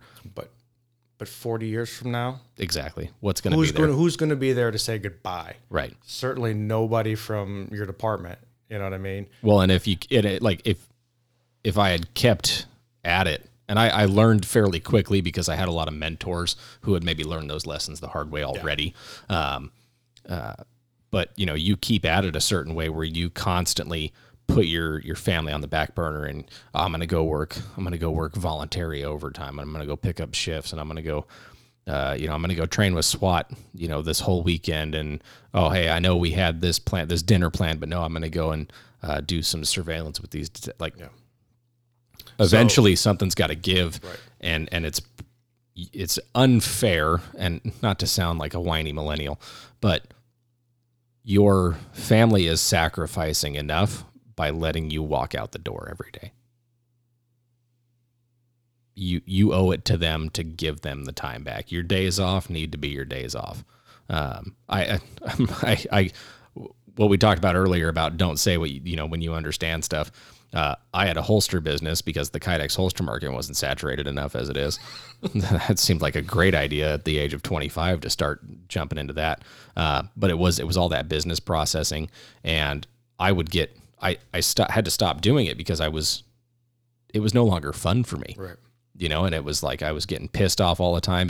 For whatever reason, my friends feel the need to order shit in the middle of July, and they know I work in my fucking garage. Like, come on now, guys. Like, can't can't you place these orders like November through April, please? Like, Right. my wife jokes that every six months I threaten to like sell all my shit. I've already gotten to the point where like I no longer have a business. That that was over and done with. Like I stopped making money off of that quite some time ago, and now it's just like somebody want to come along and buy all this stuff. If you want to buy a Kydex holster business, send me an email, bluelinemillennial at gmail.com. it's 2500 bucks for everything. I'll give you an itemized list. Um, at any rate, you can't have my grandfather's drill press. Somebody asked me for that. And no, that's, that's a, uh, uh, that's a firing offense. So I'm, I'm, I'm not going to lie. There, you know, like there have been times where it's like where I'm at, you know, this uh, this threat this this is threatening to not become fun anymore, and I, I do want to enjoy it. I want to, you know. So when when I when I first launched, um, egg roll over at uh, Extreme Gear Labs, he's sort of like a godfather in the industry. He quoted uh, Conan the Barbarian, "Welcome to the Tree of Woe," and um, I say that to new cops. yeah, at the, at the, time I didn't necessarily, you know, like, like oh, sure, I understand what you mean. Uh, no, I didn't. Um, and and I still don't fully because this is this part time and um, you know, sort of it's, it's still just moving beyond the monetized hobby sort of phase. But um, I'd be lying if I said that sitting down to that machine every time was cathartic. Sewing, I, I actually I like designing. I like the end result. I like gear. I hate sewing. It's it's it's it's a lot of fiddly stuff, you know, like a lot of fiddly, you know, matching up and measuring and chalking and sewing mm-hmm. and like, you know. So yeah, it's not it's not always even to that point where it's you know I'm sitting down and I'm enjoying what I'm doing, and I don't want it to become a chore. Yeah, I and you know it's like I may get to that point with this podcast, and here I'm like staring down the barrel of starting a I've already got the YouTube channel. There's no content there. I, I started it all at the same time, but uh, the the irony behind it is that I was planning on a filming these interviews right and getting them up, uh, but b I was going to have uh, just another show on there talking about like how you know and and providing examples of how cops kind of unwind right. So we'll go and we'll we'll film at the range, we'll go camp, we'll go fish, we'll go to the beach or whatever. But in and of itself, by doing that, I am creating work for myself mm-hmm. while I'm trying to demonstrate how I'm relaxing. Like that doesn't make a whole that only makes sense right. to a cop, right? right? Like like somebody so del, you know delusional as to be like, yeah, this is how I relax. Oh man, I've got like 47 hours of footage I need to get through. Love to be relaxing right, right. now. Yeah, exactly. Yeah, no, I, I have to imagine that uh, that a lot of people you get to a hobby that you turn into a job, and and it does. It stops being fun, right? Like, and I, I remember my my primary FTO Adam had told me that. Uh, I will stop doing this job. He goes, not necessarily at 20 or 25 years. I will stop doing this when I stop having fun. And I try to remember that uh, uh, for myself. I mean, we're, you know, looking at the potential for the disappearance of qualified immunity, which is a whole nother. I mean, we that's that's another hour and a half long right. conversation uh, uh, that we could have. Um, and it's you know you sit there and you start to go okay like what are my other options like because you you start talking about bringing quite frankly more than likely unnecessary civil lawsuits into the mix you want to talk about adding stress to a family like now i've got to deal with 14 lawsuits because i had this use of force because this dude pulled a fucking screwdriver on me in a Walmart right. when I was trying to hook him, and uh, you know, oh, and then there was, I, I was on my way to a fucking fiery collision, and I was going to beat the fire truck by ten minutes because fire trucks could only go so fast. It's a, it's a fire truck, whereas I'm in this hot rod little Explorer, and I bust a red light and I get through it. Well, somebody's paying attention to my little red and blue lights going off into the distance and they smash into a minivan. And all of a sudden, the people in that minivan, well, if that cop hadn't done that, right. Well, I'm going to assume, you know, here we go. I'm going to launch into the hour and a half long conversation if I'm not careful. But yeah, you start to start everything that, that you, you know, you look at and you're like, hell yeah, like I love to do this. It, it may very well get to a point where you're like, yeah, fuck, I just like, everybody has that. I don't want to go to work today. Right you stare at that sewing machine every now and then and you're like, hmm, nah, nah, not, not today. today. Not, not today. today. I need to go, you know, sip on some brown juice and exactly, you know, just play video games and play video games. Yeah. Exactly. Like you, you know, I, I just want to hang out with my kid. I just want to hang out with my wife. Oh, you know, okay, my wife's going to go off and do her own thing today. I'm going to hang out with little man. He's going to take a nap. Okay, I've got like a two hour window. Well, I don't want to like I don't want to go and do more work. I just got done doing an entire week's worth of work. Like I want to sit on the couch every now and then. Uh, you know, not everybody can be the six million dollar man all the time, right? That's just not in the cards. So Yeah, I like I like you know I like to shoot for eight hours of sleep. You know, you mentioned Jocko earlier. I don't know how he does it. Oh, I cannot He's do like that. sleeps four or five hours. I would be an absolute. you know, mess. Frank Sinatra only slept. I, I I'm a huge fan of of Sinatra, and he only slept four hours a night. And I, there's couldn't do it. I Couldn't would function. like there. You get these successful human beings, and you're like, how the fuck are you sleeping four hours a night? I'm doing the math like on all the things you know, like Jocko's talking about. The, you know, he posts all those videos of him getting up and you know paying the man at Yeah. four thirty in the morning. He's talking about working until All the black and white know, images of his yeah, Iron Man watch. he's, Yeah, he's talking about work until eleven o'clock at night. I'm like, wait a minute, I would die. Yeah, like that. hey, I got him. Normal humans. Oh, but he's not normal. He's Jocko. yeah. You know, like yeah. No, I with this new schedule change. When I was on patrol, I worked swings, and so that was shout out to my swing shift guys out there. It was two thirty to midnight, so it was like perfect, man. Like I'd wake up kind of more or less on my own. I didn't really need to set an alarm. Wake up on my own, chow down on some food, hang out with my wife and kid for a little while. Um, ideally he would go down for a nap i'd go off to work to the gym work my 10 hour shift shower at station head home crash out right? Maybe have a have a glass of whiskey after work more frequently in 2020 than ever before. Um, and uh, now with the schedule change th- these like bank hours it's to go from two and a half years of not really needing an alarm and having this set schedule and now it's like i woke up at 5.30 today. I wasn't even supposed to go to work today. I had flexed a, i had flexed my schedule. Um, but uh, and i also like i start i work 8 to 6 and so to to be up at 5.30 today like there ain't like what the hell? No i don't want to go run this morning. Like no, no i don't want to do it. I want to sit here in my bathrobe and my slippers and drink my coffee and contemplate the meaning of life like over a bowl of cereal. Like i don't i'm not gonna i'm not gonna be this uh you know egg whites only uh over easy or uh, you know with with just black coffee and i'm gonna drink this whole nalgene when i wake up right like it's just you know we're again we're we're only human. Uh, we got to do the best that you can. Side note: uh, the Moderna vaccine. Yeah, I'm putting you fuckers on blast. Uh, it was like a super weird lymph node reaction, and working out is a little uncomfortable right now. So, thanks for that. Um, we're not going to get into the politics of the vaccine. It was offered to me, and I said sure. That was so. You know, there's your. And now this is going on the internet, and so Moderna's going to be like, no, see, he volunteered for it. We're not going to pay him out. So.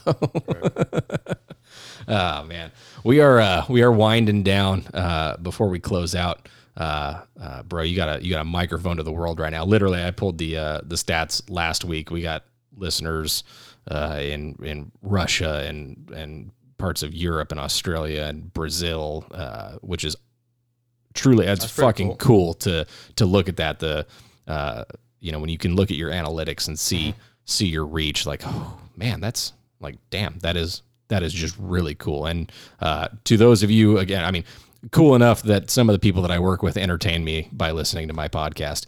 Um, but uh, to those of you that are definitely out and about in other countries, um, uh, thank you. Like that, seeing seeing those analytics again, like that that pushes me to keep doing this. Um, to just it, it's I don't know. Cool is is kind of an overused word, it, but there's really no other way for me to describe Yeah. it. Similarly, if you're a Russian law enforcement, hit me up because I'd like to interview you. I have questions. I've seen some weird videos, and, I need answers, guys. so, and also dash cam videos. and dash cam videos, yeah. Uh, Give us your best dash cam videos. best dash cam videos, or I don't think that you have like body worn cameras. I don't know that that's a concept. Um, but again, it's just like this great big question mark over people jumping through windshields. That's that was a video I saw. And then uh, your access to automatic weapons for room clearing is another question that I have. Yeah, so So, you know, I was thinking about that because you texted me ahead of time. This will be one of the questions, and like a lot of your previous guests have really hit the nail on the head with, you know, a lot of the more meaningful answers. So I thought, you know, maybe I'll be a little bit of a smart ass and be like, well, you know, if you're doing 500, get out of the left lane, or uh, you know, don't don't California my Arizona. uh, and you know, I was thinking about that, and and and I were like, you know, those actually both can tie into something a little deeper, and um, you know, know yourself and know what you don't know. Know that you don't know and know what you don't know. You know, I think that uh, a lot of our problems can be solved if people are willing to look down at the speedometer and be like, oh man, I'm doing 70 and a 75. You know, I need to fix myself, acknowledge that, you know what? It's me. I'm, I'm an asshole right now. Just bump over to the right lane. It's cool to go 70 on, on I 10, but do it in the right lane. Or, um, you know, like you're, you're, you're leaving California because California has become an, an untenable place for you to live but you don't have the self awareness to realize that the things you chose, the decisions you made in the ballot box contributed to that. You know, and you, you, you, you're writ that large. We, um, you know, we live in a society where we just, uh, there's a, there's a lot of people who are faking it till they make it. And I think one of the biggest negative outcomes of that is we end up lying to ourselves. We don't have enough self awareness to back up. Like, you know what? Maybe maybe I need to reevaluate priorities or reevaluate the way I look at things. Acknowledge that you know I I am I'm in fact not the supreme being around here. Um, and uh, just have the humility to know what you don't know, and or to know that you don't know, and then know what you don't know because there's no growth you know, we, we, I think we all probably in our lives know someone who is unteachable because they don't know that they don't know, let alone they don't know what they don't know. You know, you have to have that uh, that humility, acknowledge like, I need to, you know, I, I have learning to do in this regard, and it's very, very true of law enforcement. Um, with uh, with some of my training cadre at my station, we've talked about like the, the Dunning Kruger effect, right? Where you know, uh, you'll you'll learn a little bit, and then your confidence goes way up. You know, so you you get out of the academy and you know you've learned everything the academy has to teach you about the job. Your confidence goes way up, and some people just stop there at the high, at the peak of Mount Stupid. You know, because uh, they they don't have the self awareness to know that they don't know and know what they don't know you know i've i've taken that journey and i'll tell you what coming down from the peak of mount stupid to realize like there is so much to this job and to individual components of this job whether it be tactical awareness or um, emergency tactical medicine whatever to know like man i mean I've, I've just gone through these classes i have these certifications i have these capabilities but like i know nothing mm-hmm. like i know that i know nothing and that drives me to move forward to do better. If more people in more aspects of their life knew what they didn't know and sought to better themselves and to change their perspective and not be, you know, the the, the know-it-all Facebook lawyers. Like that's actually a perfect example.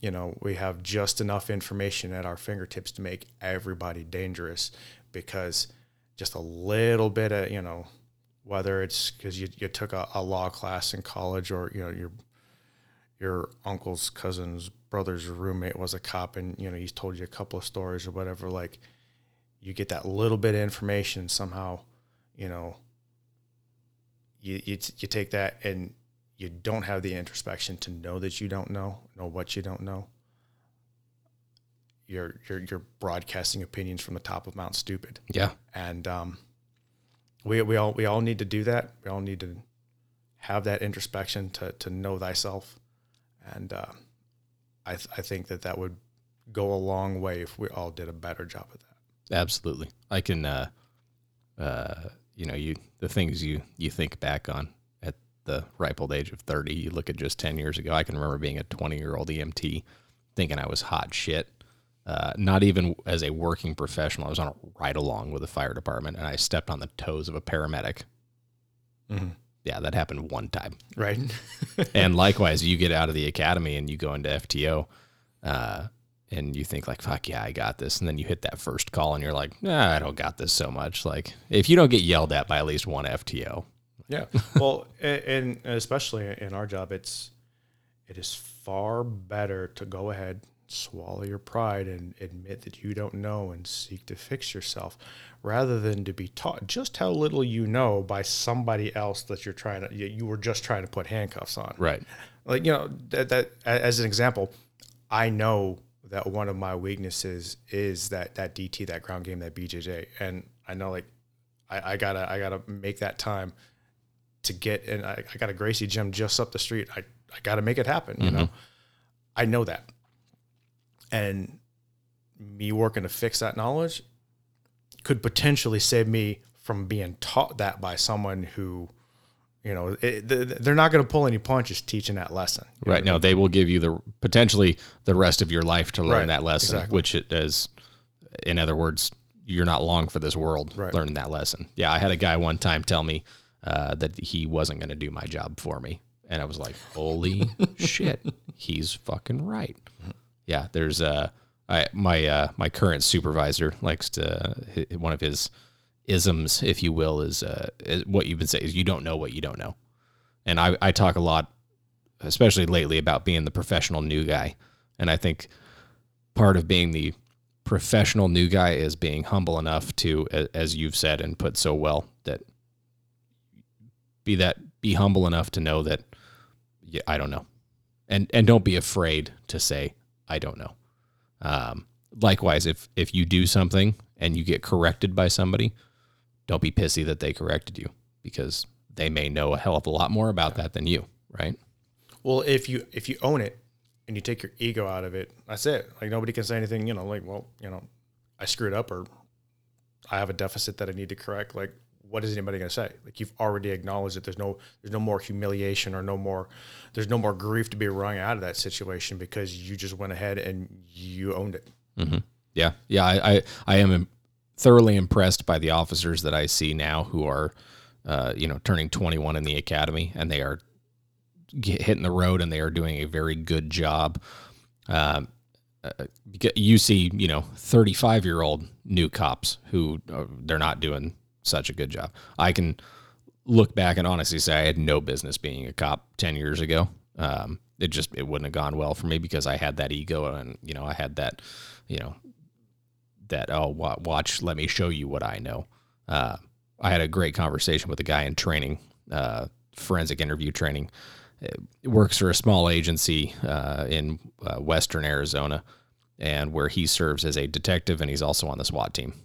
Not necessarily an ideal spot, you know, an ideal family life uh, or a, a, you know a, a, a, position to find yourself in. Um, he does the best that he could, but he had said that uh, you know at 35 um, he felt that he was finally mature enough to do both of those jobs and learn how to do them really well. Right.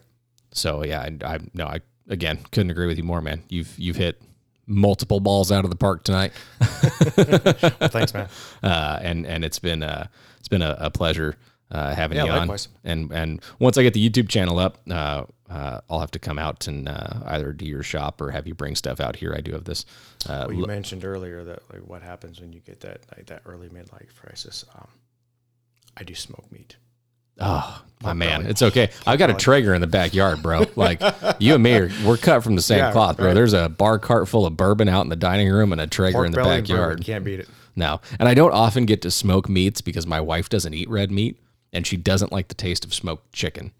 So I have the grill, and then the smoker's just for me, right? Which again, I don't get to use it very frequently. My kid, up until very recently, hasn't been eating normal with food. I thank God. Now we just got to work on getting our schedules to be the same. Right. You took vacation for this? No. Oh, okay. No, I uh, I actually had uh, training down in uh, Tucson today, so I also got up early. I'm a I'm a late days guy. Mm-hmm. So that that I'm not about that Jocko life. yeah, no. but uh, no, it was, it was, good to good to get out here. Yeah, absolutely, man. Well, I've loved having you on, and uh, and like I said, we'll have you back on. Uh, again, check out uh, just to to recap it. Check out the Brian Terry Foundation. What's the name of the the auction that they got going on? danger underscore zone underscore auction. Danger underscore zone underscore auction. And Andrew, if people want to find you on social media, how do they do that? Austere underscore TACMed. Austere TACMed. Austere underscore TACMed uh, on Instagram. Uh, give him a follow and check out his work. Hit him up. Keep him busy, but not too busy. Just right. Just right. Goldilocks busy, and don't be an asshole to him. Uh, don't be an asshole to anybody else. Find your veterans, thank them, and sit down and listen to what they have to tell you, uh, and try and internalize some of those stories. Uh, and if you are feeling super creative, ask them if you can write their stories down. Those stories are going to go away. We will lose them forever um, if if we don't get them down somewhere or video them or whatever the case may be. But at the very least, or very least, excuse me, that's that's nearly 11 o'clock right. at night talking right there. Uh, at the very least, uh, uh, do get out there and uh, and find some good to do in the world. Uh, again, I want to thank everybody for listening to this episode. We got more coming to you in the future for Blue Line Millennial. Uh, stay safe, and I'll see you on the road.